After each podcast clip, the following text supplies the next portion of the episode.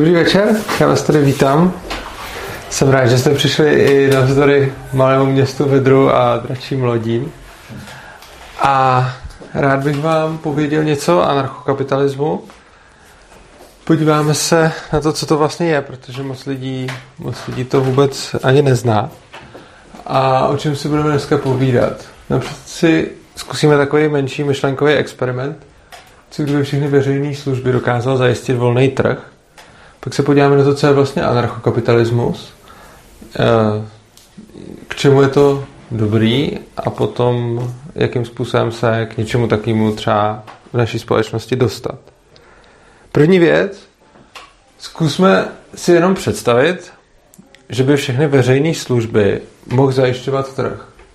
Já vím, že je to dost silný předpoklad, ale jenom to na chvilku zkusme předpokládat, pak ho určitě zase podrobíme nějaký kritice.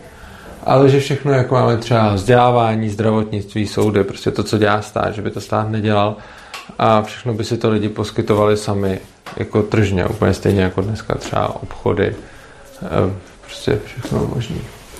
Já si myslím, že v takovou chvíli můžeme říct, že když by ty služby zajišťoval trh, tak stát jako tady nemusí být. Jo. Já si myslím, že v takovém případě, kdy jsme ty služby měli zajištěný tržně, že stát je prostě k ničemu, že pak není žádný důvod pro jeho existenci.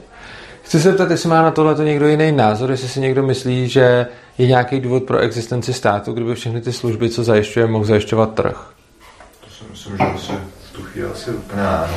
Ale dejme tomu nějaký soudnictví, jestli, že To můžeme taky považovat jako službu, jako právo třeba. Armáda třeba? Taky služba ochrana, obrana proti tomu. OK. Vlastně v té chvíli je to volný, no.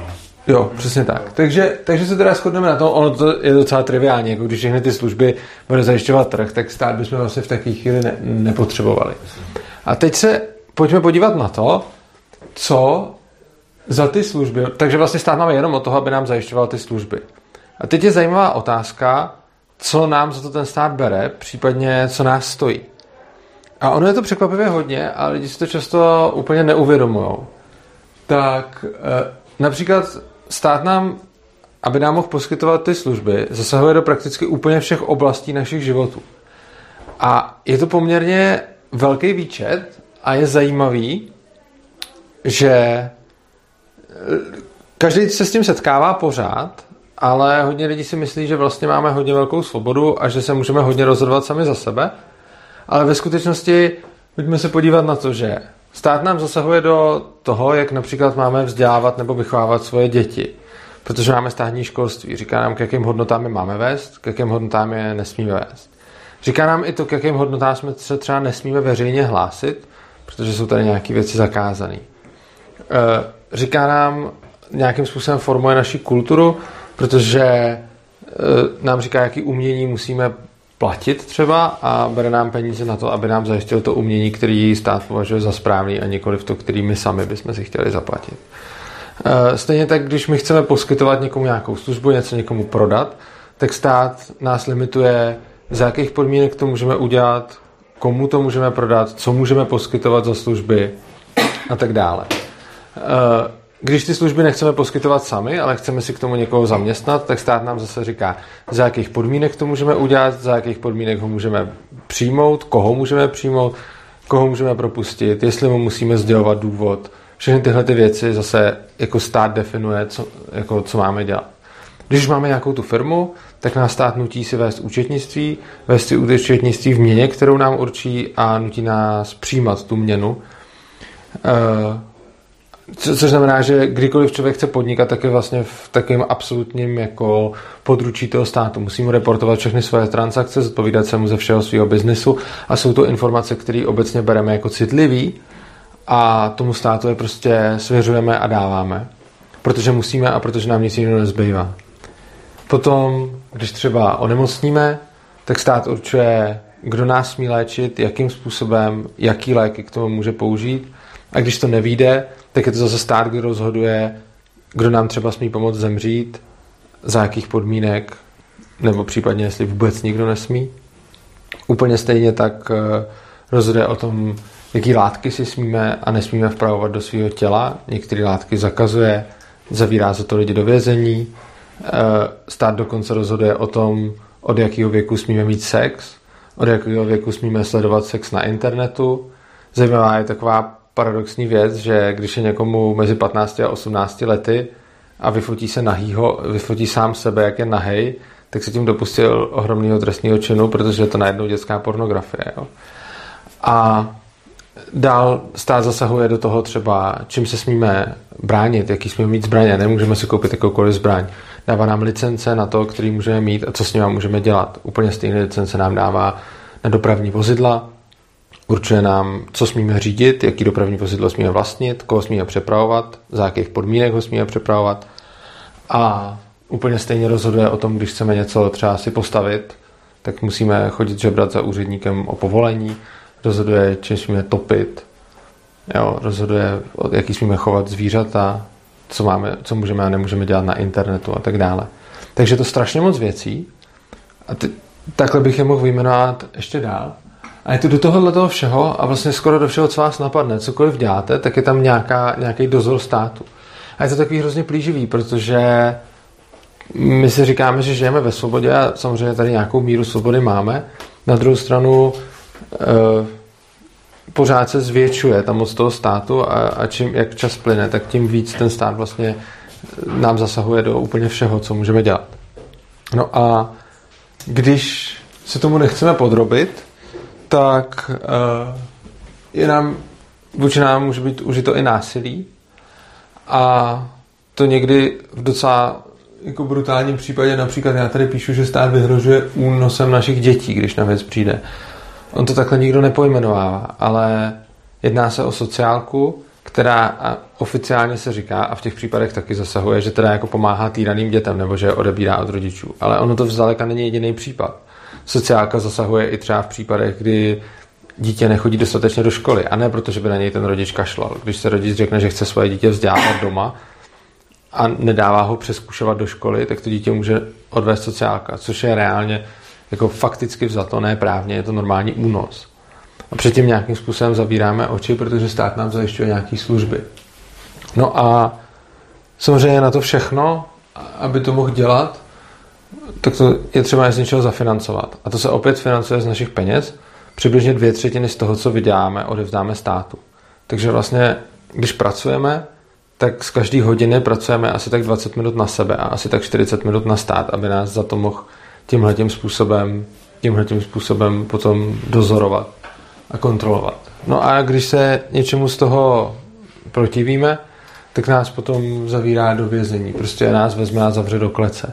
Což je mimochodem věc, kterou když by udělal člověk člověku, tak ji vnímáme jako něco strašně zvráceného. Když prostě se někde vyjde najevo nějaký případ, když třeba nějaký sadista zavřel svoji rodinu do sklepa a podobně, tak je to jako to nejhorší, co se může stát a o čem se mluví jako šílená věc. Na druhou stranu to, že stát dělá to samý, to se bere vlastně v pohodě, protože, protože už jsme se na to zvykli. A on ten zvyk je v tomhle hrozně nebezpečný, protože lidi si zvyknou prakticky na všechno. A já jsem to tady takhle rozebíral proto, že já jenom vlastně pojmenovávám to, co se reálně děje a to, co lidi nazývají nějakýma eufemismama a radši to takhle naraz nechtějí vidět. Ale my z historie víme, že lidi si v pohodě zvyknou na otroctví, zvyknou si na lidské oběti, na genocidu, na gulagy, na pracovní tábory a všechno něčím to omluví. Vždycky se najde nějaký skvělý důvod, který máme k tomu, aby jsme takovéhle věci lidem mohli dělat. Takže prostě vždycky se řekne, že potřebujeme něco a na oltář toho musíme položit cokoliv. A potom zpětně, když se na to podíváme do té historie, tak nám to přijde hrozný. Jo? Když se teď podíváme na obětování lidí nebo na otroctví, tak eh, v takovém případě nám to přijde prostě jako hrůza. Ale v té době to těm lidem přišlo vlastně úplně v pohodě. A je zajímavé, že dneska nám přijdou úplně v pohodě všechny ty věci, co jsem vyjmenovával výš, ale já se umím představit, že za 200 let, pokud se společnost zase posune někam dál ke svobodě, se na to budou dívat stejně, jako my se díváme na třeba procesy upalování čarodejnic a podobně, že to bylo prostě něco úplně nelidského. Akorát, že v té době to těm lidem nepřišlo. A je taky zajímavý, že když se někdo proti tomu ozve, tak ho všichni strašně jako uzemnějí. A my sice nemáme asi úplně záznamy jako z dávných dob o tom, jak se, jak se někdo ozýval, nebo o nich nevím, Ale je hrozně zajímavý podívat se na eh, dochovanou korespondenci, která se psala ohledně zrušení otroctví. Než se rušilo otroctví, tak to samozřejmě budilo obrovskou kontroverzi a pro ty lidi to tehdy znamenalo něco jako rušení státu dneska. Jo, takže prostě tehdy to lidi považovali za absolutně nepřijatelnou věc a ta hrstka abolistů, kteří chtěli otroctví zrušit, byli prostě za úplný šílence, kteří chtějí jako poškodit celou civilizaci, na který to všechno stojí a přece všichni ví, že bez otroků to dál nepůjde. No a e, velice podobně dneska se lidi dívají e, na ten stát.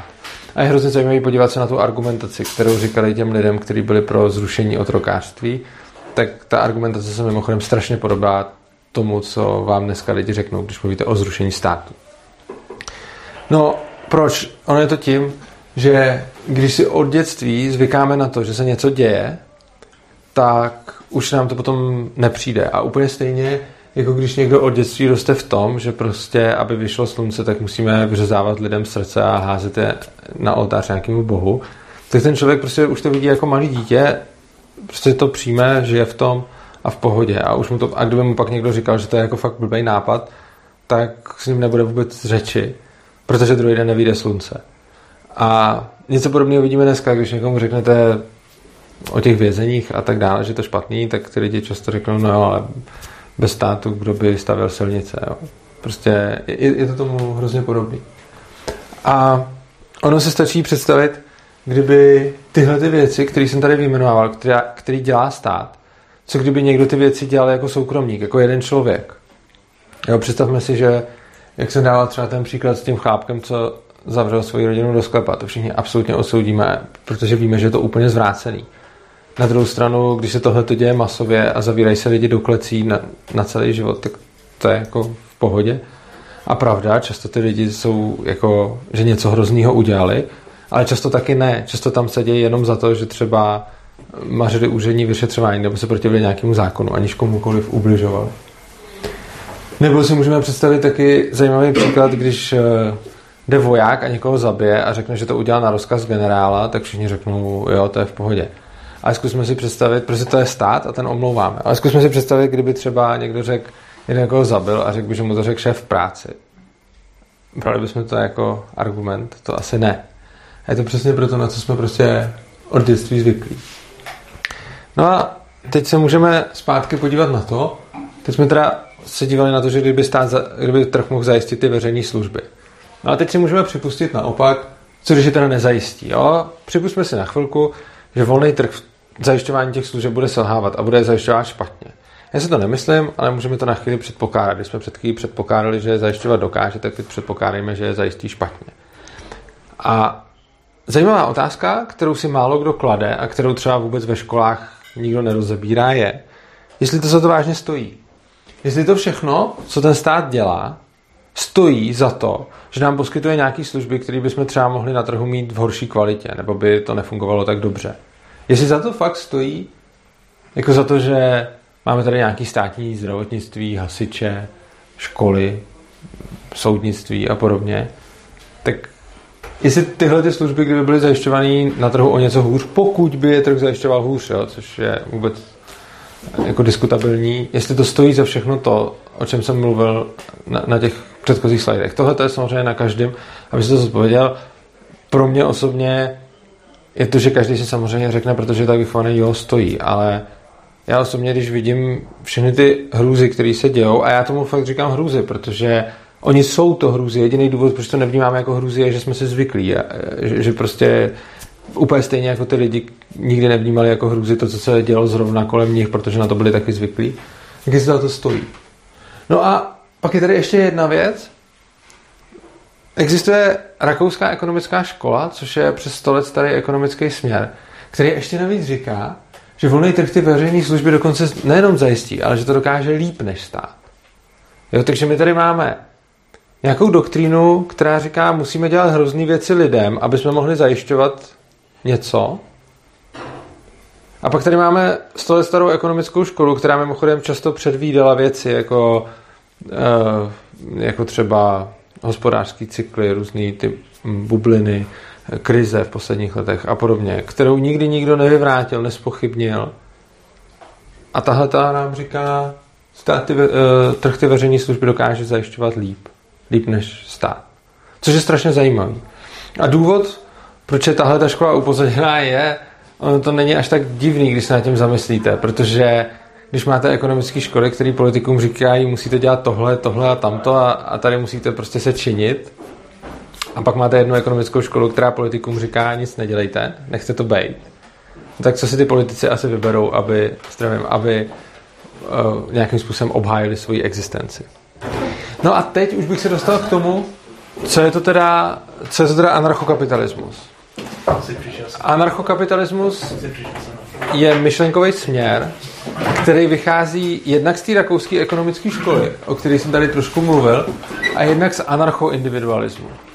Rakouská ekonomická škola je směr, který vzniknul eh, v 19. století a jsou to ekonomové, kteří zkoumají, jakým způsobem eh, vlastně funguje, jakým způsobem funguje volný trh a, ukaz, a docházejí k tomu, že funguje mnohem, že funguje mnohem líp než, než stát. A anarchoindividualismus je jeden eh, z anarchistických směrů, eh, který vznikl v 19. století. Anarchie sama o sobě je asi už hodně starý směr a v 19. století zažila takový boom, že, že se začaly definovat různé jednotlivé směry. A tyhle dvě věci vypadaly, že jsou v hrozném rozporu, že anarchoindividualismus hlásil svobodu jedince a rakouská ekonomická škola mluvila vlastně o, eh, o nějaké ekonomické svobodě. No a pak přišel Mary Newton Rosbart a ten řekl, že když se tyhle ty dvě věci domyslí úplně do důsledku, tak že jsou naprosto kompatibilní. Ty dvě věci lidi vnímali jako něco, co je v podstatě protichůdný, ale on potom přišel s tím, že vlastně řekl, no dobře, tak eh, Rakouská ekonomická škola propaguje jako kapitalismus proti socialismu a kapitalismus je co? No, kapitalismus je, když výrobní prostředky nevlastní stát, ale když jsou v soukromých rukou. A anarchismus, anarchoindividualismus zase říká, není stát, měli bychom potlačit stát. No tyhle ty dvě věci vlastně jdou ruku v ruce. A on vlastně zjistil, že když se to dotáhne do konce, když to domyslí, takže že z toho něco vzniká a pojmenoval to anarchokapitalismus. Je to myšlenkový směr, který je založený na svobodě a principu neagrese. Princip neagrese, když to hodně schrnuje, my se všichni asi shodneme na tom, že je špatně krást, používat násilí, vraždit lidi a takovéhle věci, které všichni vnímáme asi jako takový základ docela. Jediný, co říkají navíc anarchokapitalisti je, že tyhle pravidla by se měly vztahovat opravdu na všechny. I na ten stát. A neměli by mu jako procházet. Což je to, co většina lidí vlastně říká, když to dělá stát, tak je to něco jiného. Jo, když člověk přijde k druhému a vezme mu prachy a něco s nima udělá, tak všichni víme, že je to špatně. Když jeden přijde k druhému a začne ho nutit, aby něco dělal podle něj jen tak, tak taky víme, že to je špatně. Ale když to dělá stát, tak to najednou všichni omlouváme z těch důvodů, který jsem popisoval tady na začátku.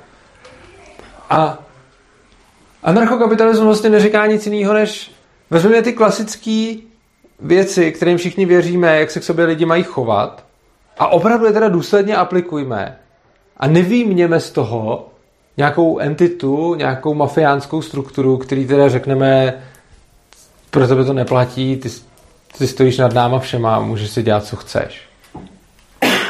A to je, takhle jednoduchý to, takhle jednoduchý to celý je. A teď se můžeme dostat k tomu, jako proč vlastně ten anarchokapitalismus jsme mohli chtít. A k tomu jsou důvody etický a k tomu jsou důvody ekonomický.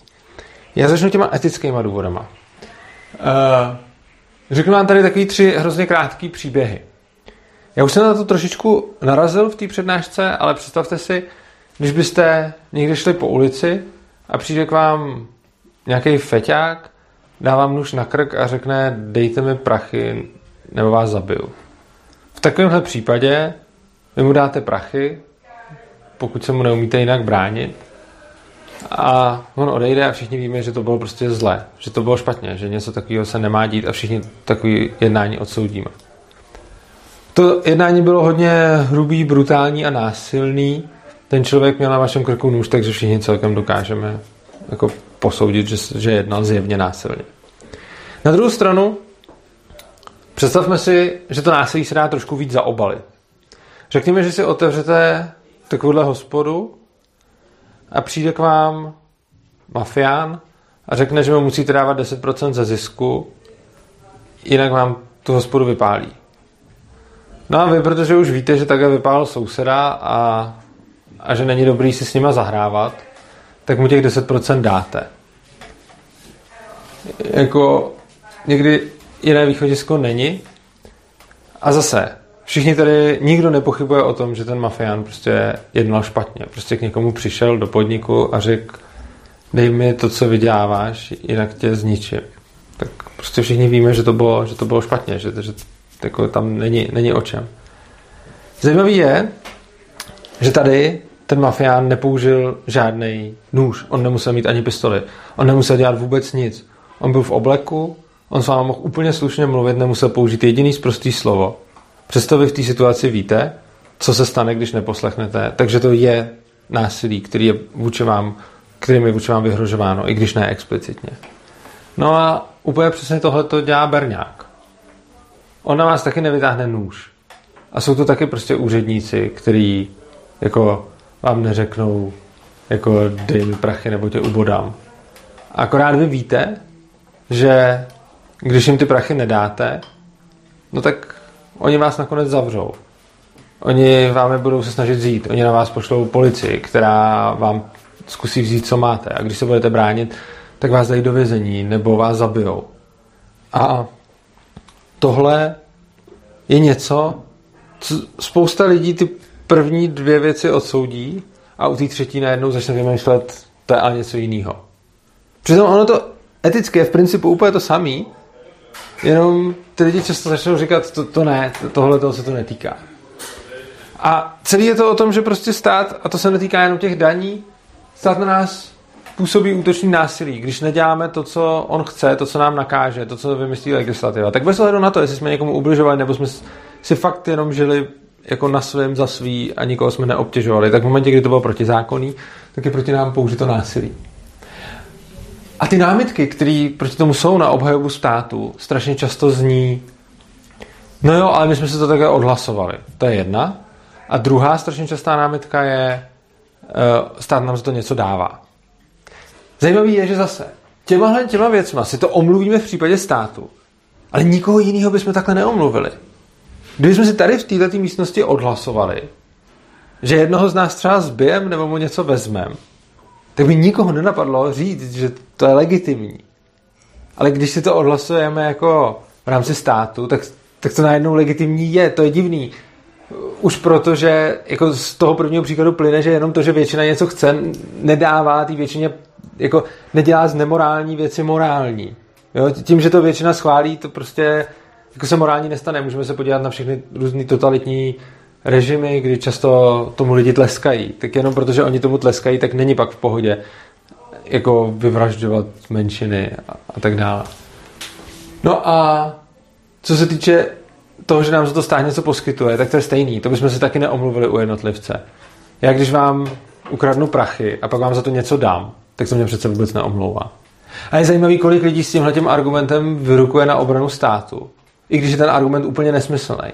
Ale oni s ním vyrukují, protože jim bylo řečeno, že stát je dobrý a teď, když jim říkám stát dělá zlý věci, tak oni to potřebují nějak obhájit. Jo? Ale je to divný, protože kdybyste, jako, představte si, jak byste hájili, co by se muselo stát, abyste hájili zloděje a říkali, no, když on vám za to něco koupí, tak už je to v pohodě. Jako. To, to nikdo nikdy neudělá, nikdo takhle zloděje hmm. nehájí. Přesto ten stát takhle všichni hájíme. No a Poslední věc, taková, nemůžeme delegovat práva, která sami nemáme. Já sice můžu na nějakou entitu, jakože řekneme dobře, tak já státu svěřím, já nevím, péče o moje zdraví a podobně. To můžu, protože péče o moje zdraví je moje starost, tak já ji můžu na někoho převést, to ano. Ale péče o zdraví mýho souseda už ne. A já tohoto právo nemůžu na nikoho delegovat, protože to právo prostě nemám. No a pak tady máme praktické důvody. Tohle to byly ty etický. Teď si podíváme na nějaký ekonomický důvody.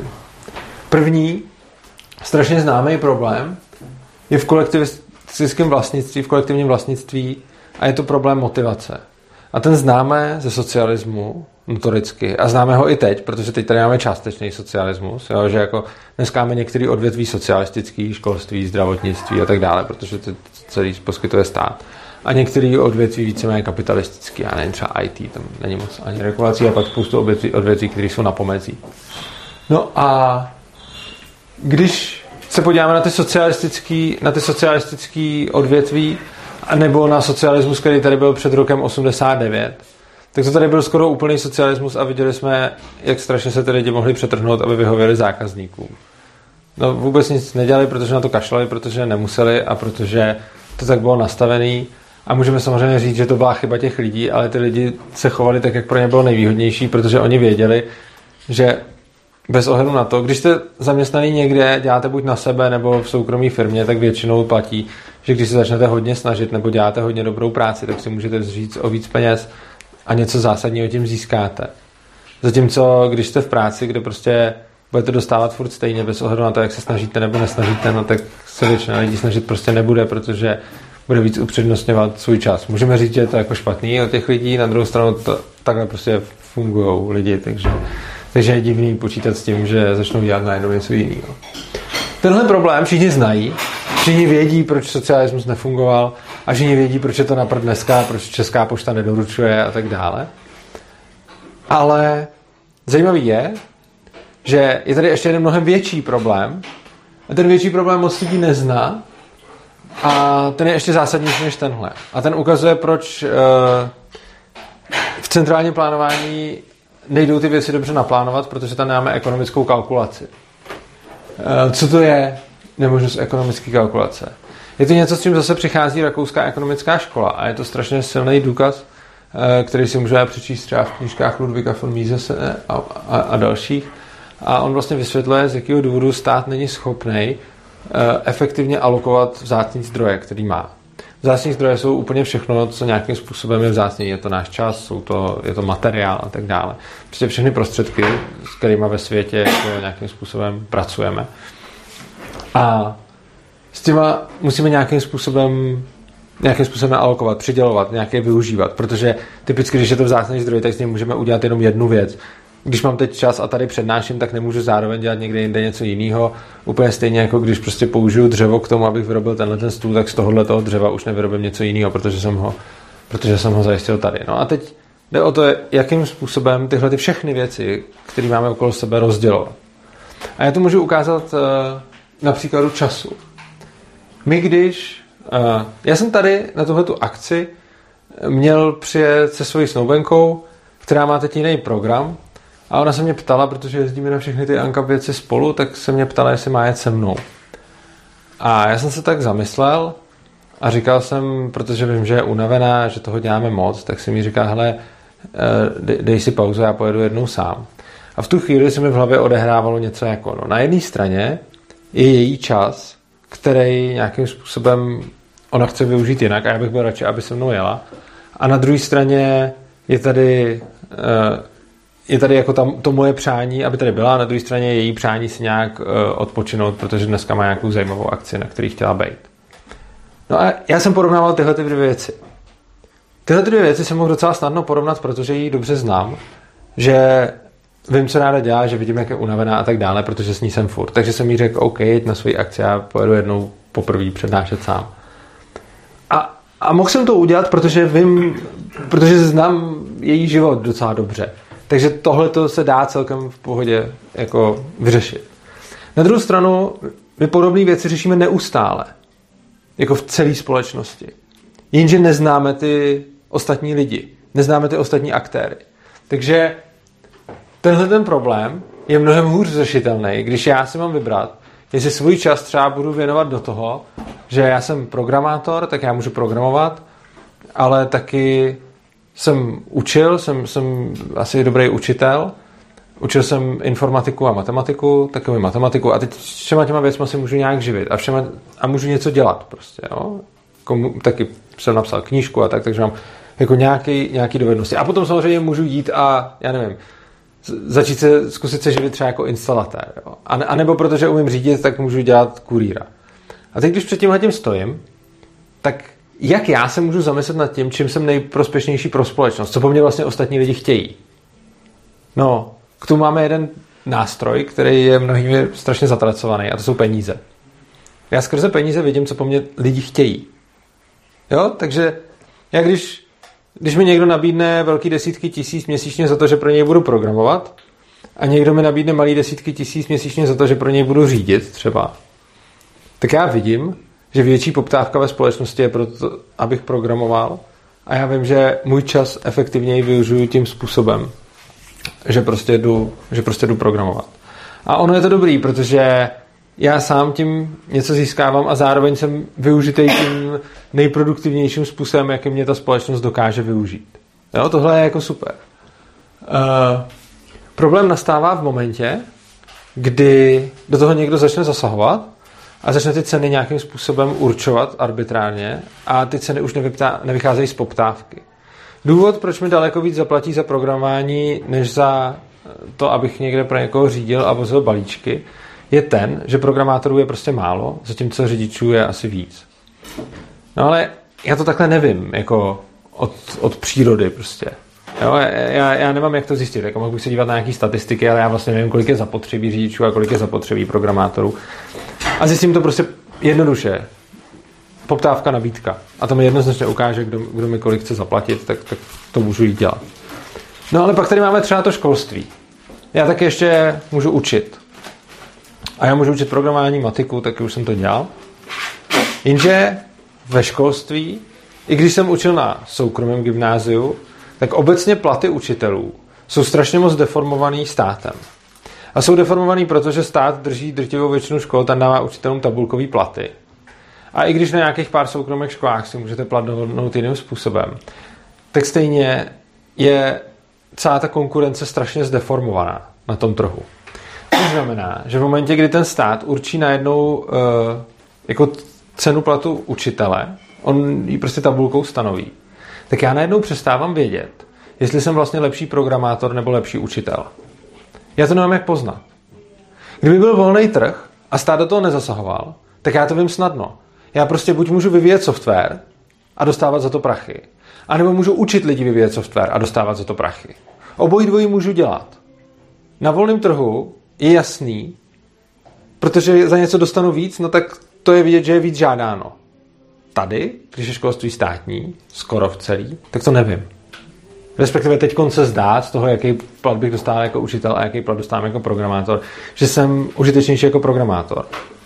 Na druhou stranu, tohle už není úplně vypovídající vzhledem k tomu, že ty platy neodpovídají nějaký vzácnosti, ale někdo je prostě fixně nastavil.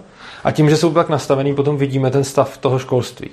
Protože ty platy jsou prostě nastavený na nějaký hranici a spousta lidí, který by třeba bylo ochotno tam dělat, tak tam dělat nechce, protože třeba jim někdo dá víc.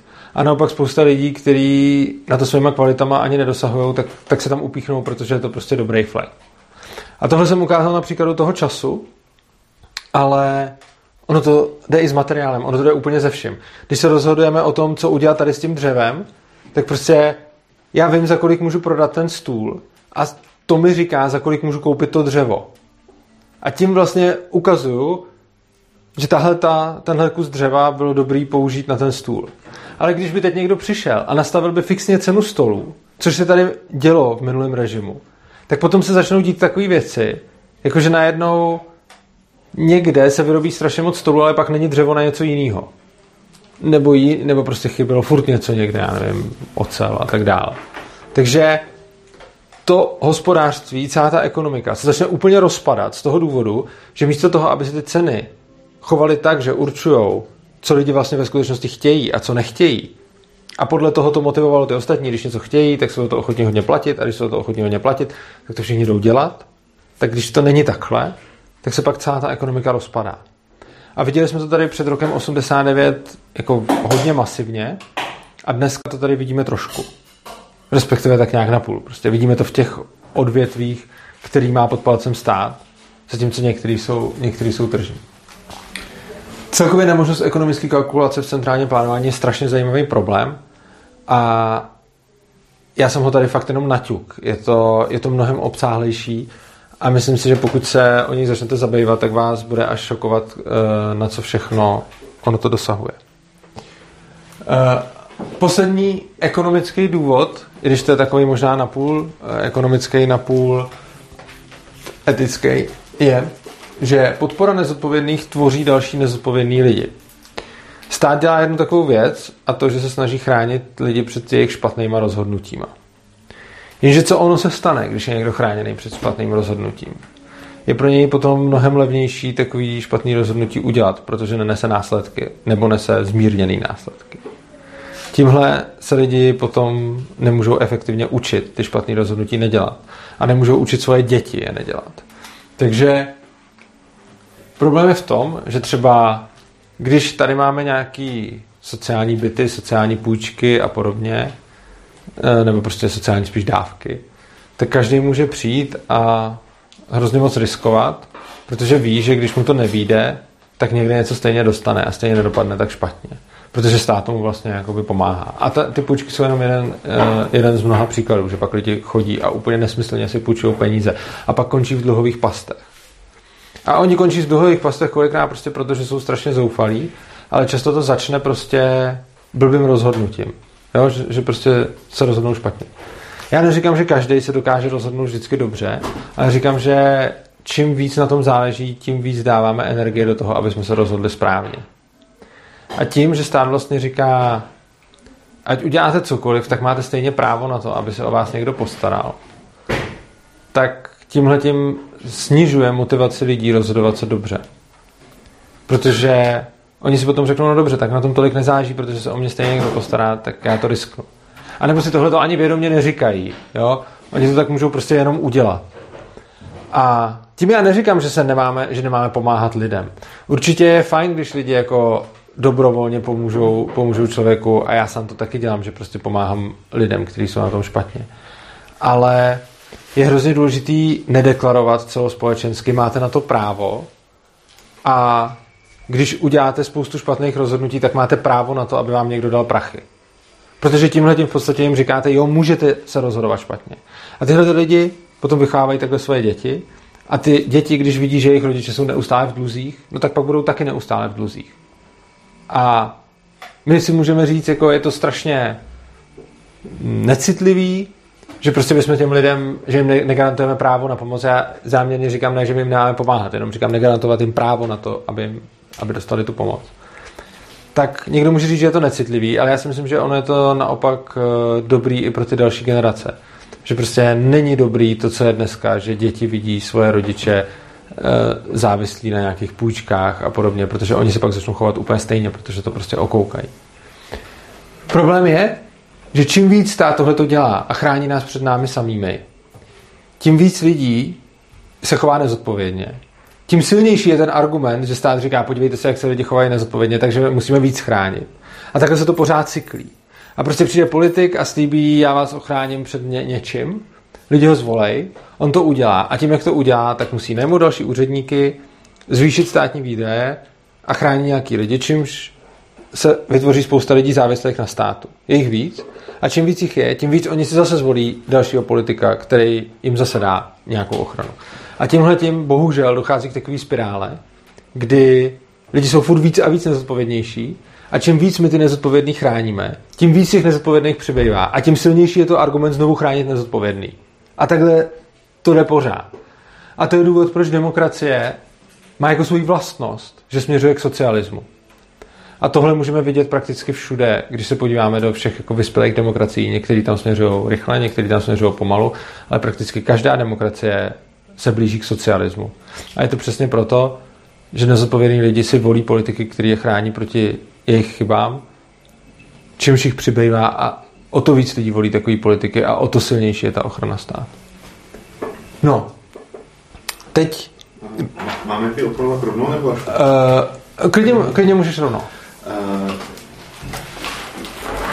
já jako nemám moc nic proti, proti tomu teoretickému principu, jak, jak to vykládáš, ale uh, zrovna v tom konkrétním případě bych spíš možná nadával na ten stát z, jiný, z, z jiného konce. Uh, těch dluhových pastí uh, mi nepřijde, že by to bylo efektivní metoda, jak, jak lidi něco naučit, jim, jim tu pomoc jako nedat, protože já si vůbec nemyslím, že by ty, ty lidi, kteří jsou, nebo nějaká by podstatná část, kteří jsou tyhle ty vlasti, že by uh, dneska, uh, že by jako tam šli z toho, že z toho, no, se jim to stalo z toho důvodu, že by byli, uh, že by věděli, že je nějaká záchranná síť, nebo že by věděli, že uh, můžou riskovat víc než, víc než prostě by měli. Ale uh, jo. Uh, oni tam prostě šli buď to z toho, že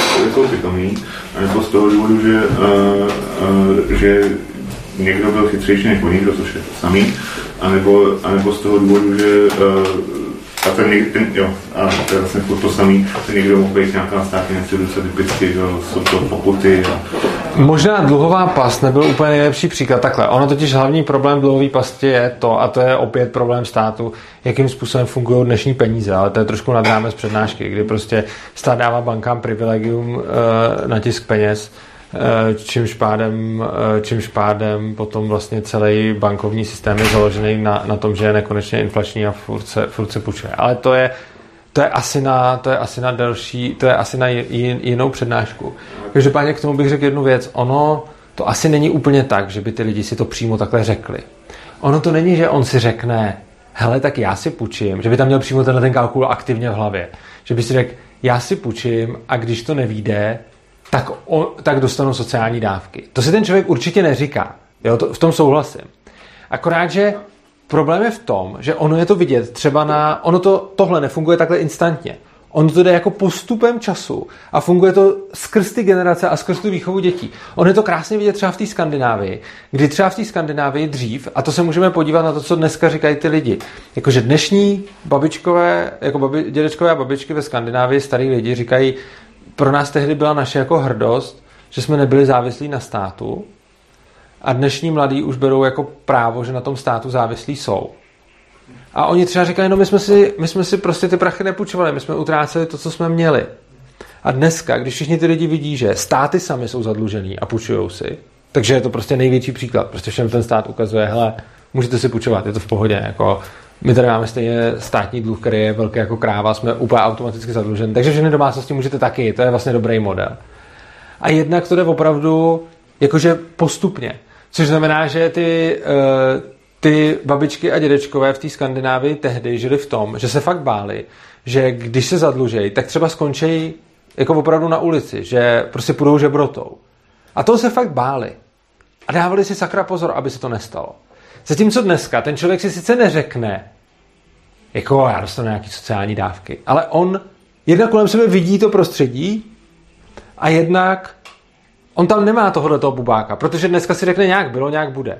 Protože on nevidí to, že by se mu reálně mohlo stát, že by najednou jako neměl co jíst, protože... Málo lidí Cože? Málo lidí chodí žebrotou ve Skandinávii. Uh, ne, to ne. Uh, jde, jde, o to, že, jde, jde o to, že tam funguje tenhle ten, tam funguje ten odstrašovací příklad, kdy ten člověk se něčeho bojí, anebo se toho nebojí.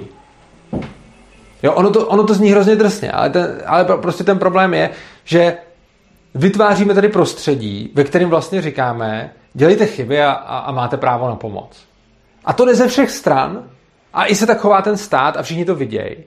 A nebo můžeme vytvořit prostředí, kde se řekne, za chyby se platí.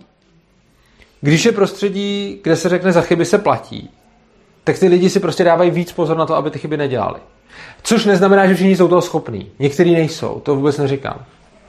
Tedy ještě jednu důležitou věc předtím. Tak když tak nám, no tak ještě poslední a pak jo, když tak na konci. Že, eh, ne, nepamatuju si ty data, ale myslím si, že to byla většina uh, těchto těch exekučních jako koleček uh, nevzniká půjčkama, ale pokutama, výdajema za zdravotnictví, nějakýma očekávanýma, uh, co tam bylo dál, nějaké alimenty a takovýhle jako neočekávané události. Je to možný, no. V, tomhle to a, a, a tak, no, že to většinou není něco, co by se dalo jako odnaučit. No. Jak říkám, zbytečně jsme zabředli do toho jednoho příkladu. Tak okay. spíš jako argument pro ten anarchokapitalismus, že pokuty a podobné věci, že vlastně to jako dál může stát za to, Je, ale jo, ale... Zase do toho života a říkat sám vidět, a co ne, když to pouštíme, tak... Já bych se nerad zabíral, to když tak můžeme rozebrat... Neargumentuju proti tomu. Já to, bychom se, to můžeme rozebrat potom, možná byl nevhodně zvolený ten příklad zrovna s těma půjčkama. Každopádně ta poenta je, a to je asi nespochybnitelný, že když chráníte člověka před eh, jako špatnýma důsledkama jeho rozhodnutí, tak on je méně motivovaný nedělat chyby. Jo, prostě víc motiv, jakože když chyba znamená průšvih, čím větší průšvih znamená chyba, tím větší je motivace neudělat chybu. Na tom se třeba asi shodneme, ne? A, a tohle je vlastně ten princip. A možná jsem zvolil špatný příklad eh, k jeho, možná jsem zvolil špatný příklad k jeho demonstraci. Já si všechny ty příklady, které tady říkám, vymýšlím teď konc, takže ne vždycky se úplně trefím. Uh, tak, dále tady máme, když jsme mluvili o tom, o té bezcitnosti, jo? často lidi tohle to označují za bezcitný, že jako to je hrozný, musíme těm lidem pomoct. Ale jako anarchokapitalisti nejsou bezcitní, ale nezavírají oči před tím, co se potom stane, když se pomůže a co se stane, když se nepomůže. Jeden argument je ten, co jsem tady říkal, že když se lidem dá právo na pomoc, tak oni s tím potom počítají.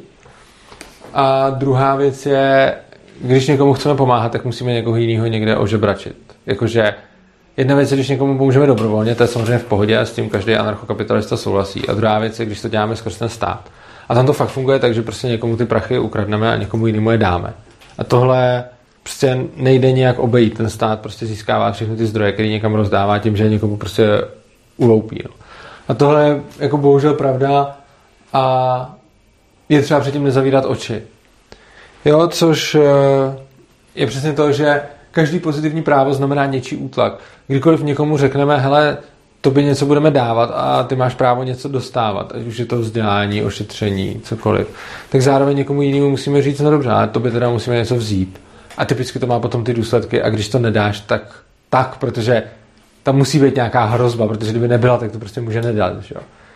No a další věc je, že uh, anarchokapitalisti respektují subjektivní hodnoty. Uh, každý socialista, když chce definovat nějakou takovou tu minimální sociální síť nebo něco takového, tak počítá s nějakým průměrným člověkem.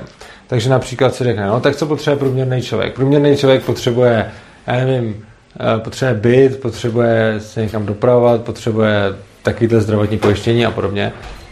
Ale vůbec nerespektuje, že lidi jsou různí a každý má ty základní potřeby jinde. A že někdo by byl ochotný se třeba nepojistit a riskovat, třeba zdravotně nebo něco takového, aby ty peníze potom mohl investovat tam, kam on opravdu vidí, že dávají smysl. A to klidně, já nevím, třeba na vzdělání jeho dětí, nebo ale klidně na to, aby si uskutečnil nějaký sen, aby si cestoval kolem světa, nebo já nevím, cokoliv prostě. A jde o to, že celý ten socialismus je nastavený proto, aby, že říká všem teda stejně něco dáme, aby, aby měli každý nějaký ten základ. Zatímco individualisti říkají ne, ta hodnota je subjektivní a prostě každý člověk si může nejlíp určit, jestli pro něj je lepší, když mu vezmu nějaký jeho zdroje a něco mu za ně jako teda koupím, to, co já si představuju, že by pro něj bylo dobrý. A individualisti říkají ne, nechme těm lidem ty jejich zdroje, ať si oni sami rozhodnou o tom, co vlastně, co vlastně chtějí. No a tím se dostáváme už pomalinku ke konci. A klasická otázka, kdo by stavěl silnice, kdyby tady nebyl stát? A je to trošku širší otázka, my jsme se na začátku bavili o těch službách, prostě obecně se lidi budou ptát, kdo by poskytoval služby, který teď poskytuje stát, kdyby jsme tady stát neměli. Na začátku jsme se dohodli, že vlastně ty služby jsou jediný důvod, proč tady stát máme. Uh, no, faktem je, že když lidi něco chtějí, tak jsou ochotní za to platit. A když jsou ochotní za to platit, tak tam někdo může získat a vydělat tím, že to začne poskytovat. Tohle je strašně obecná odpověď, kterou samozřejmě bude mít spousta různých jako praktických aplikací. Ale my tady nemáme, já mám třeba na svém YouTube kanálu přednášky o každém tom odvětví, který poskytuje stát. A vždycky je to dvouhodinová přednáška, jak by mohl trošku poskytovat zdravotnictví, starat se o životní prostředí, školství a tak dále. Ale ta univerzální odpověď, která samozřejmě nedá odpověď na úplně všechny otázky, ale je to takový ten princip, kterým se můžete vydat, protože tady nemám často všechno rozebrat, je, když lidi něco chtějí a něco potřebují, co jim dneska dává stát, tak jsou ochotní za to platit. A když jsou ochotní se to platit, tak na tom někdo může vydělat, podnikatel. Takže jim to může poskytnout taky. A pokud ne, tak to znamená, že to ty lidi asi moc nechtějí, když to nejsou ochotní zaplatit. A další zajímavá věc je, že trh je nepredikovatelný nebo je těžko predikovatelný. Čili kdykoliv se mě zeptáte nebo kohokoliv na to, jak by volný trh řešil třeba školství, tak ta odpověď je, vždycky nevím, ale pravděpodobně třeba takhle. Důvod je ten, že kdybych věděl, jak by trh řešil školství, tak to já tak můžu naplánovat v tom státu, což ale nemůžu, protože to nevím, protože to nikdo neví. No a tady k tomu bych vám doporučil, eh, pokud by to někoho zajímalo, nějaký konkrétní už otázky, tak se samozřejmě tady pak můžeme ještě bavit. Každopádně řeším to ve své knížce, který tady mám. Pokud někdo chcete, můžete si ji ode mě koupit, pokud vás něco z toho zaujalo. Tam vysvětluju prostě eh, všechny ty odvětví, které teď poskytuje stát, jakým způsobem by se hypoteticky mohly poskytovat na volném trhu. Takže tady mám knížku. A potom, kdo chce, tak si může se podívat na můj YouTube channel, jmenuje se to kanál Svobodného přístavu a tam jsou záznamy mých přednášek, kde, kde o tom mluvím. A to si můžete normálně na internetu zadarmo, zadarmo přehrát. No a úplně poslední věc, ke který bych se rád dostal, je co, jakým způsobem se k tomu anarchokapitalismu nějak dostat. Jo? Teď tady máme nějaký stát, já mluvím o nějaké společnosti bez státu, což je samozřejmě strašně daleká cesta a je to prostě úplně v nedohlednu. nedohlednu. A já bych začal tím, že bych první řekl, jakým způsobem se k anarchokapitalismu nedostat. Co určitě nevede k cíli. K cíli nevede to, já jsem zmáčknul špatný tlačítko, k cíli nevede násilí. Násilná revoluce nebo něco takového. Tím se anarchokapitalisti liší od ostatních anarchistů, kdy hodně anarchistů jsou revolucionáři a říkají, musíme prostě pověsit všechny a vystřílet parlament a anarchokapitalisti říkají, že tohle k ničemu nebude a že je úplně jedno, jestli se shodneme na tom, jestli je to ospravedlnitelný nebo není, ale že hlavně je to úplně k ničemu, protože tudy se nikdy k tomu cíli nedostaneme. Proč se k němu nedostaneme? No proto, že když si představím, že bych já teď měl moc a ovládal bych já ne třeba policie a armádu a chtěl bych zavést nějak anarchokapitalismus, tak co bych mohl udělat? No mám dvě možnosti. Buď řeknu, všechno to rozpouštím a lidi dělejte si, co chcete, a v takovém případě ty lidi, protože dneska jsou zvyklí na to, že mají stát, budou a první, co udělají, je, že založí stát. Čím jsem to celý vůbec nemusel dělat. A nebo jim řeknu, hele, dělejte si skoro, co chcete, ale jestli zkusíte založit stát, tak vás jako potlačím a, a tohle to vám zakazuju. Tak v tu chvíli jsem já stát. Jo, takže násilím k tomu cesta vůbec nevede. Ono je to přesně v rozporu s tím, o čem mluvíme.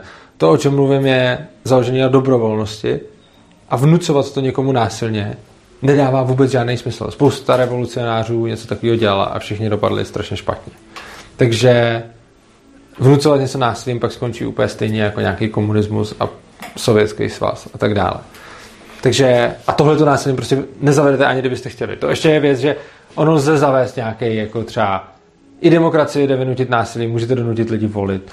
Nacismus můžete prosazovat násilím, protože stejně můžete udělat čistou rasu a zbytek někde prostě splinovat a tak. Ale prostě svobodu lidem násilím nevnutíte, protože když oni ji nechtějí, a vy jim dáte možnost udělat si, co chtějí, tak oni budou nesvobodní a když je nutíte k tomu, aby nedělali, co chtějí, tak jsou nesvobodní kvůli vám. Takže násilí prostě není cesta vůbec. A je, je to k ničemu. Takže cesty, které by mohly fungovat a které teda znamenají, že to bude trvat strašně dlouho, pravděpodobně já neočekávám, že bych si něco takového dožil, je ukázat lidem, že stát nepotřebují, což je to, co tady dělám, to, že s vámi mluvím.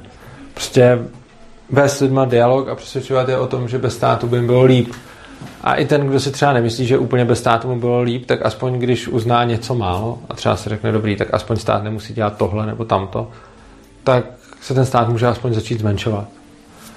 A takže jedna věc je mluvit s lidma. Další krásný krok by byl odluka školství od státu, protože školství, a o tom mám spoustu přednášek a píšu o tom hodně v knižce, školství je vlastně to, co odlišuje stát od mafie hlavně, protože Mafie nemá žádný systém, který by, vás, který by vám 15 let povinně vysvětloval, nebo do 15 let by vám povinně vysvětloval ve vašem dětském věku, že to, co dělá, je vlastně OK, což stát vlastně v tom školství strašně masíruje všechny tím, že to máte omlouvat, všechny ty zlé věci. Takže odluka školství od státu by byla super.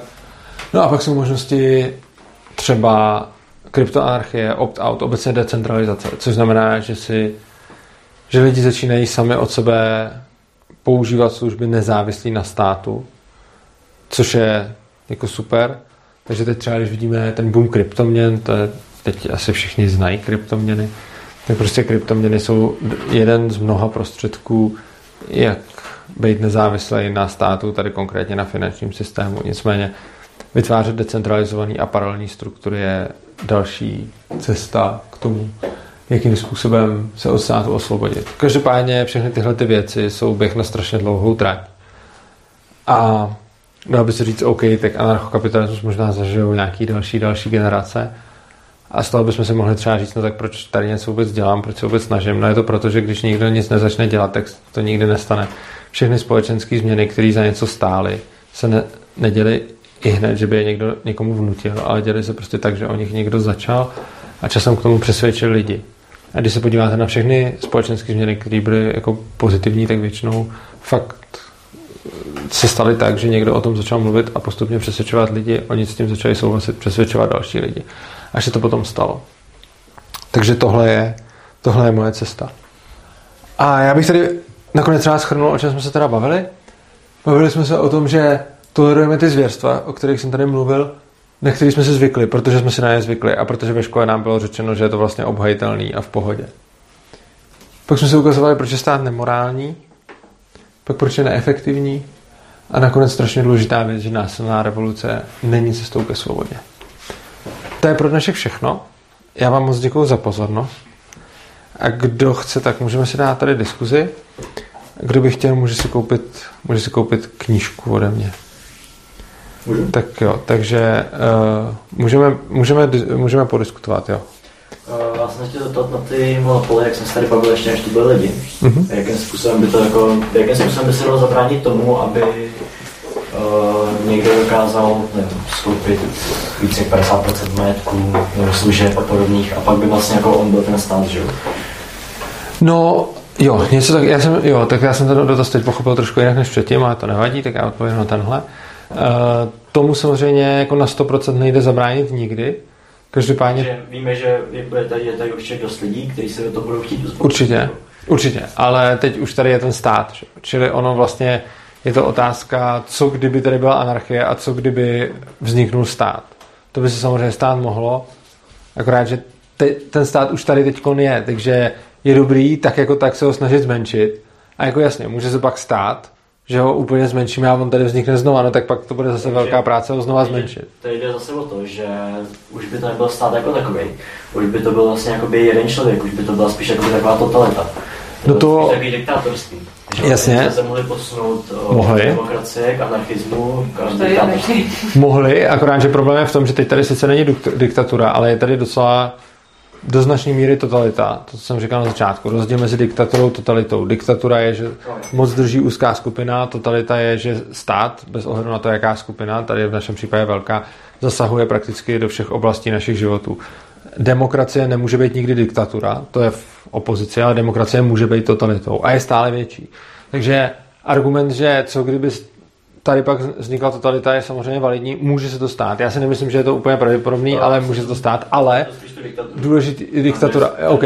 No ne, tak prostě- mohla by tady vzniknout diktatura. Je to, samozřejmě jako, že já nemůžu říct, to se nemůže stát, protože všechno se principiálně může stát. Ale důležitý je, že já si myslím, že šance, že tady z anarchismu vznikne diktatura, je mnohem menší než šance, že touhle demokracií, kterou jsme, se postupně dopracujeme k hrozně tvrdý totalitě, která jako skutečně jako na postupu. Jo? Není to, že by to bylo teď a ani si nemyslím, že zítra a myslím si, že pořád ještě za pět a za deset let je to v pohodě. Ale když se podíváte na to, jakým způsobem eh, pomalinku, jaká byla tady míra svobody v 90. letech a jak od té doby je z ní neustále a neustále ukrajováno, pak jsme vstoupili do Evropské unie, teď dostáváme jako jedny regulace z Evropské unie, druhý regulace z našeho parlamentu. Ty regulace pořád přibývají. A myslím si, že šance, že tohle do- dojde k tvrdý totalitě, která tady zatím není. Zatím jsou tady náznaky totality. Ale šance, že tohle všechno směřuje k tvrdý totalitě je podle mě strašně velká. Takže jako když vidíme, co, co se děje a jakým způsobem fungují zákonodáci a jak se dneska diskutuje o zákonech. Dneska už se vůbec nediskutuje o zákonech takým způsobem omezíme lidem svobodu, to je ale blbý. Teď se diskutuje o zákonech, 60% lidí to chce, t- takže, takže to, to zakážeme. Jo? Te, typický třeba krásný příklad je zakazování kouření.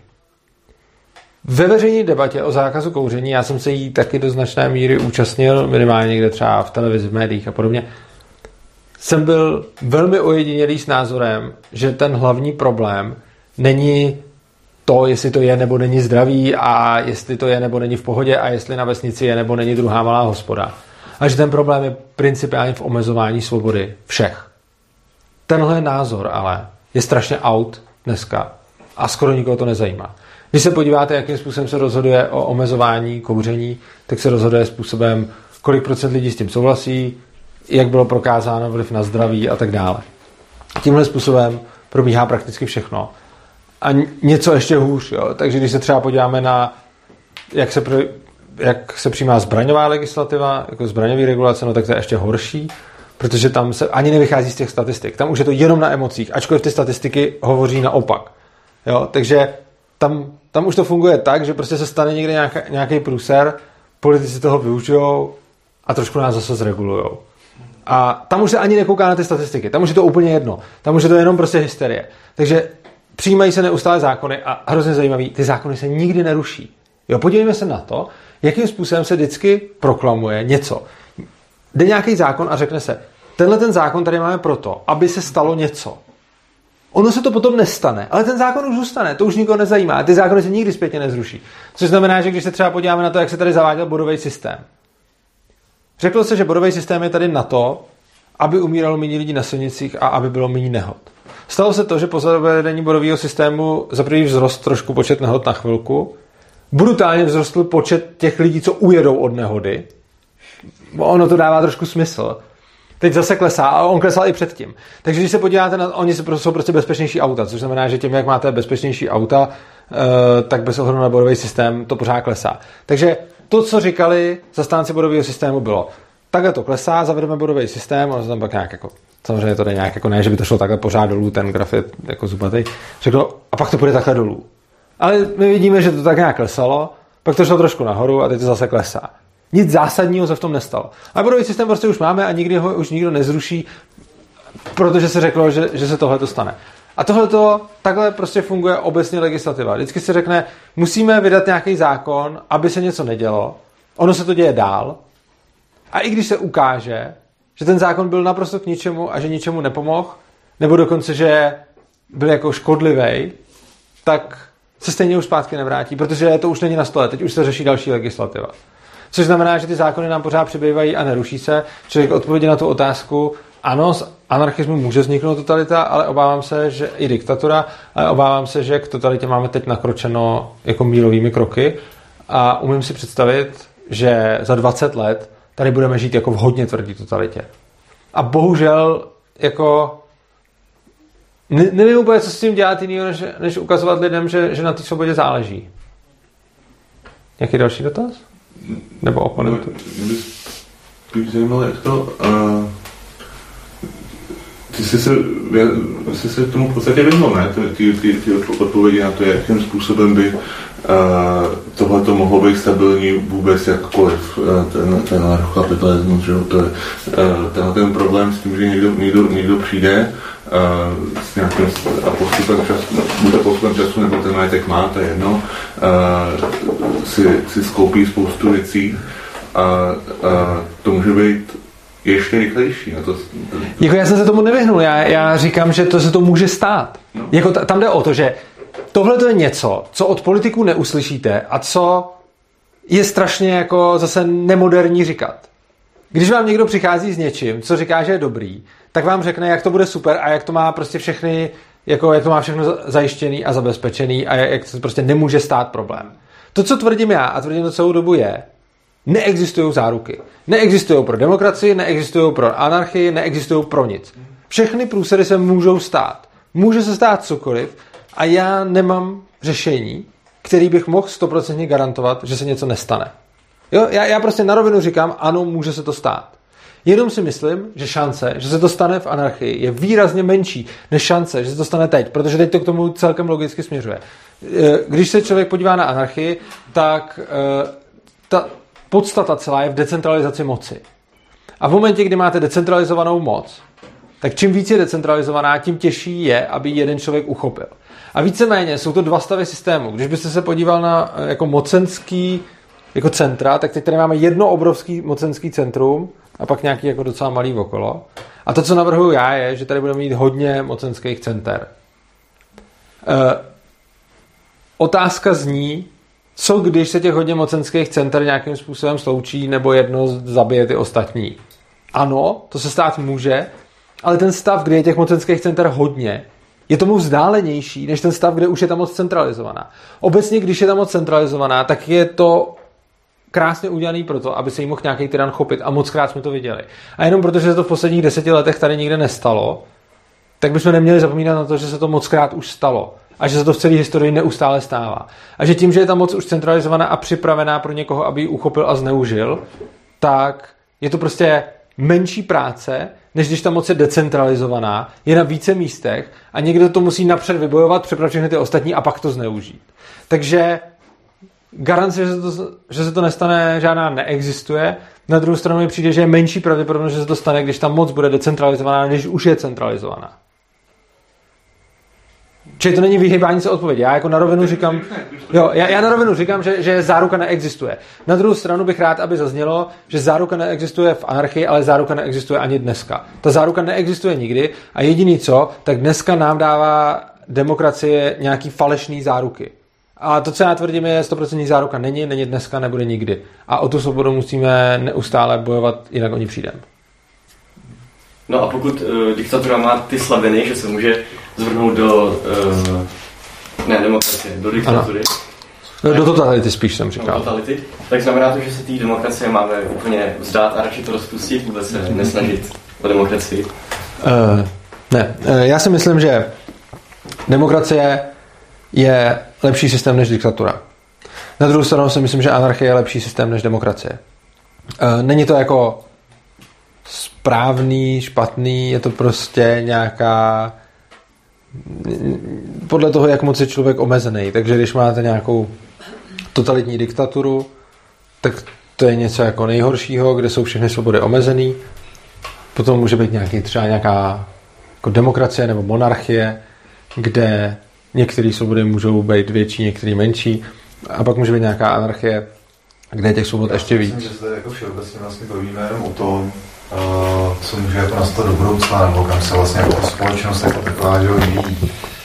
A ono to asi k tomu jako třeba někdy dojde, že jo, věřím tomu, já jsem jako asi optimista v tom, na tom, v tom, na tom pohledu, jako na to, jestli myslím, že prostě, že třeba existují už takový systém, jako je třeba Ame, Ameba, že jo, třeba, která se hodně využívá třeba v Japonsku, kde jsou opravdu ty jednotky, jenomže to je prostě jednotlivý člověk, že jo, nebo mm, ale jako, myslím si, že jde spíš jako o, ten, o, o to přenastavení že jo, toho uvažování, Ano. toho, toho, toho celku a to, to je proces podle mě na...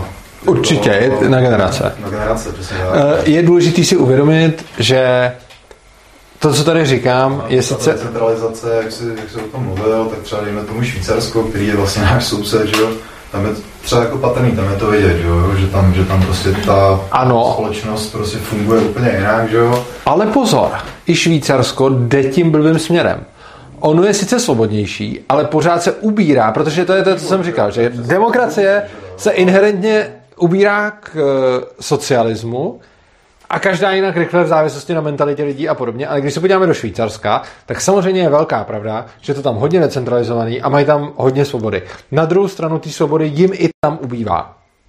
No, prostě to Jo. v nějakým, jako, jak se to vyvíjí v čase, ale, ale eh, samozřejmě to tam funguje přesně jako v tom systému té decentralizace, kde vlastně o těch jednotlivých věcech se rozhodují Ano. ty města, že jo, To je pravda. prostě Mají, mají hodně pravomocí. Mají tam ty kantony, ano, určitě. Na to, až Ano, je, někdo ano. ano. z toho centra jako Určitě. a jsou víc pružnější, že jo, dokážou si víc prostě postarat o to své okolí, protože ho znají velmi dobře. Souhlas. Okolí a Obecně souhlasím s tím, že decentralizace je lepší. Je, je lepší decentralizovat, než mít centralizovanou moc. ten vývoj jakoby tam Ano. že jo, a, a tohle to jakoby Určitě. Myšlenka a mě spíš jakoby zajímalo, co je jakoby tím cílem, že takhle o tom jako Jo, to, to jsem chtěl zrovna, jo, to jsem chtěl zrovna teď říct. Uh, jo, když jsme se dostali ke Švýcarsku, no ta poenta je, že to, co já bych chtěl je, tady touhletou jednou přednáškou, já nemůžu rozebírat to každý odvětví. A já předpokládám, že mnozí z vás třeba si umí představit, někdo si třeba představí školství na volném trhu a nepředstaví si zdravotnictví. Někdo si zase představí zdravotnictví, nepředstaví si školství a někdo si nepředstaví ani jedno. To, co by se mi líbilo, a proč tohle to dělám, je, že ty lidi nad tím budou přemýšlet. Budou se třeba podívat na moje stránky nebo na můj YouTube kanál. Podívají se na to, jak mluvím třeba o tom, jakým způsobem ty jednotlivé věci by mohly fungovat na volném trhu. Samozřejmě, pokud už si to myslíte teď, tak to je zbytečný, tak to jste tady nemusel zbejt a pokud si už teď myslíte, že všechno bude na volném trhu fungovat líp než, eh, než ve státu, tak se vám omlouvám a nemám vám co nabídnout. Ale pokud, eh, pokud máte něco, u čeho si myslíte, že třeba ne, tak bych rád, abyste se nad tím zamyslel, mrknul se třeba na, na, na ty věci, které o tom píšu a říkám. A pokud dojdete k tomu, že by to na volném trhu mohlo fungovat líp, tak za to budu hrozně rád a potom jde o to, aby se to v praxi nějakým způsobem projevilo, což znamená, že jako, co se může projevit v praxi? No, může se projevit taková ta triviální věc, která ale nejsem si úplně jistý, jak moc jako funguje, je, že lidi prostě začnou podle toho třeba volit a přestanou dávat hlasy politikům, nebo aspoň nevolit, ale prostě přestanou dávat hlasy politikům, eh, který nás chtějí více totalizovat. Ale, ale jako, eh, to kolektivního, kteří z toho, toho kolektivního mindu v podstatě, jako, tak A- podle mě jako běžná, hrozně, hrozně Je ale, pozor na jednu věc, jo, je hrozně zajímavý to, že my, ono se dá říct, co je jeden člověk mezi 7 miliardama lidí, ten přece nic jako nezmění. A je to do jistý míry pravda. Na druhou stranu, já si myslím, že to tak úplně není, protože všichni ty lidi se mezi sebou znají a mají nějakou jako síť, že prostě my nejsme jako samostatná jednotka, což znamená, že já jsem rozhodně přesvědčil tisíce lidí o tom, že volný trh je lepší než stát. Když by každý z těch tisíců lidí přesvědčil další tři, čtyři, tak jsou to další tisíce lidí.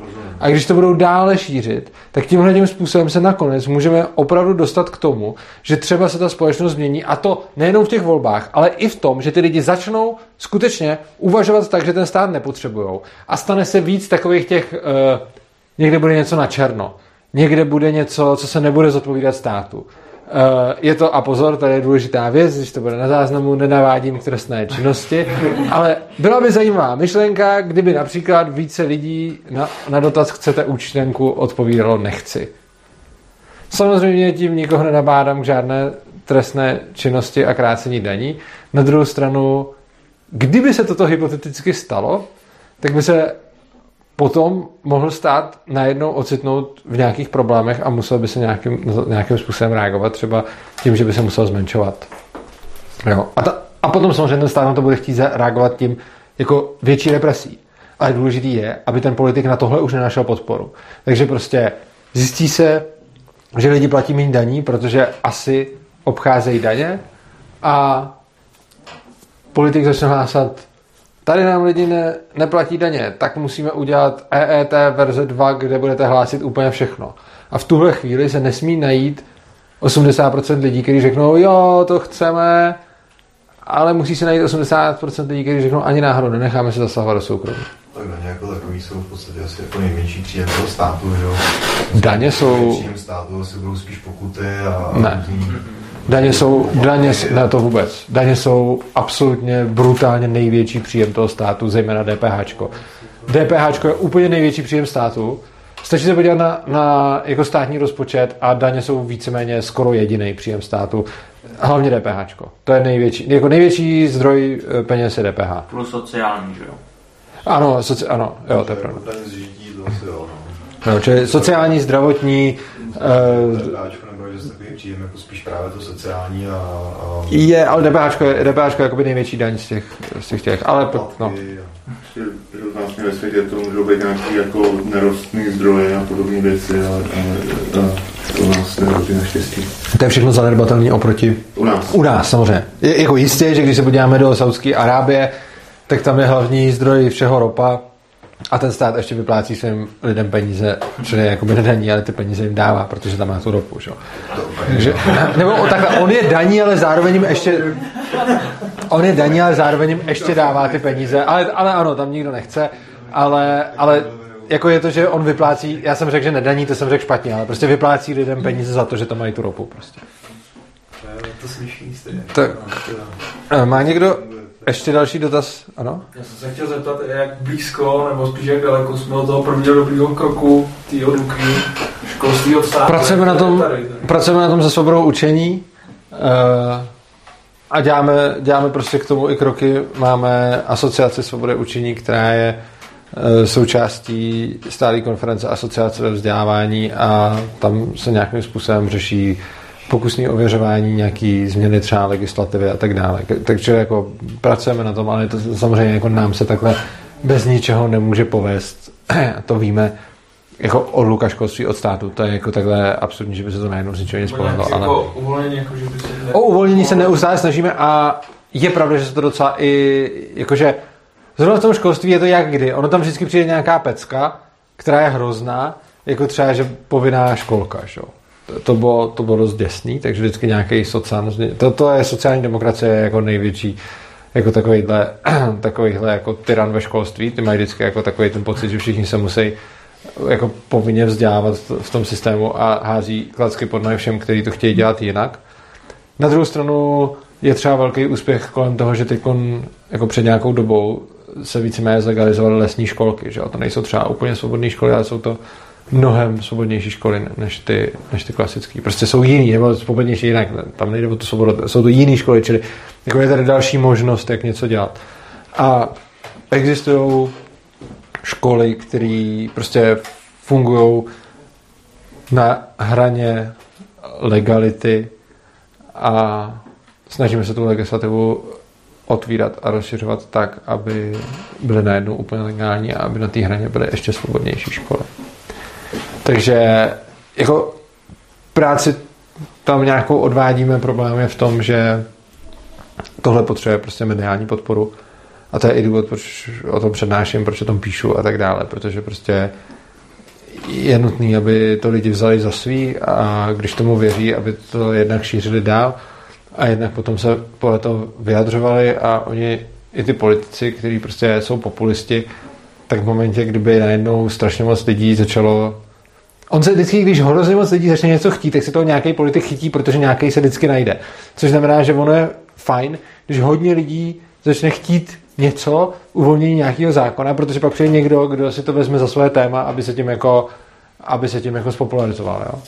Takže Jenže teď díky migraci, tak to nikdy asi nebude dost, dost zajímavé. ne, migrace už je, migrace už je, už není zajímavý politický téma. To byla i před dvěma lety a teď už Teď tak se stačí podívat na ty strany, které na migraci... No, lety SPD nebylo. Nebylo, to je pravda, ale je spousta takových těch, že jo, Ivo Černa a podobně, který dřív byli strašně jako na vlně hypu a teď už po nich pomalu neštěkne ani pes a už nejsou moc vidět. A jasně, teď je tam Ivo Černa. Na druhou stranu, jako Ne, že spíš jakoby všechny ty ostatní problémy jsou. Jak bych to řekl. Jo, a proto musíme, ano, a proto dělám to, co dělám, aby víc lidí začalo vnímat jako problém ten principiální a ne vždycky ty jeho konkrétní, ty konkrétní symptomy, což se, což se typicky děje. Tak jestli už nikdo nemá žádný dotaz, tak to můžeme ukončit a pak můžeme dát ještě, ještě nějakou neformální debatu.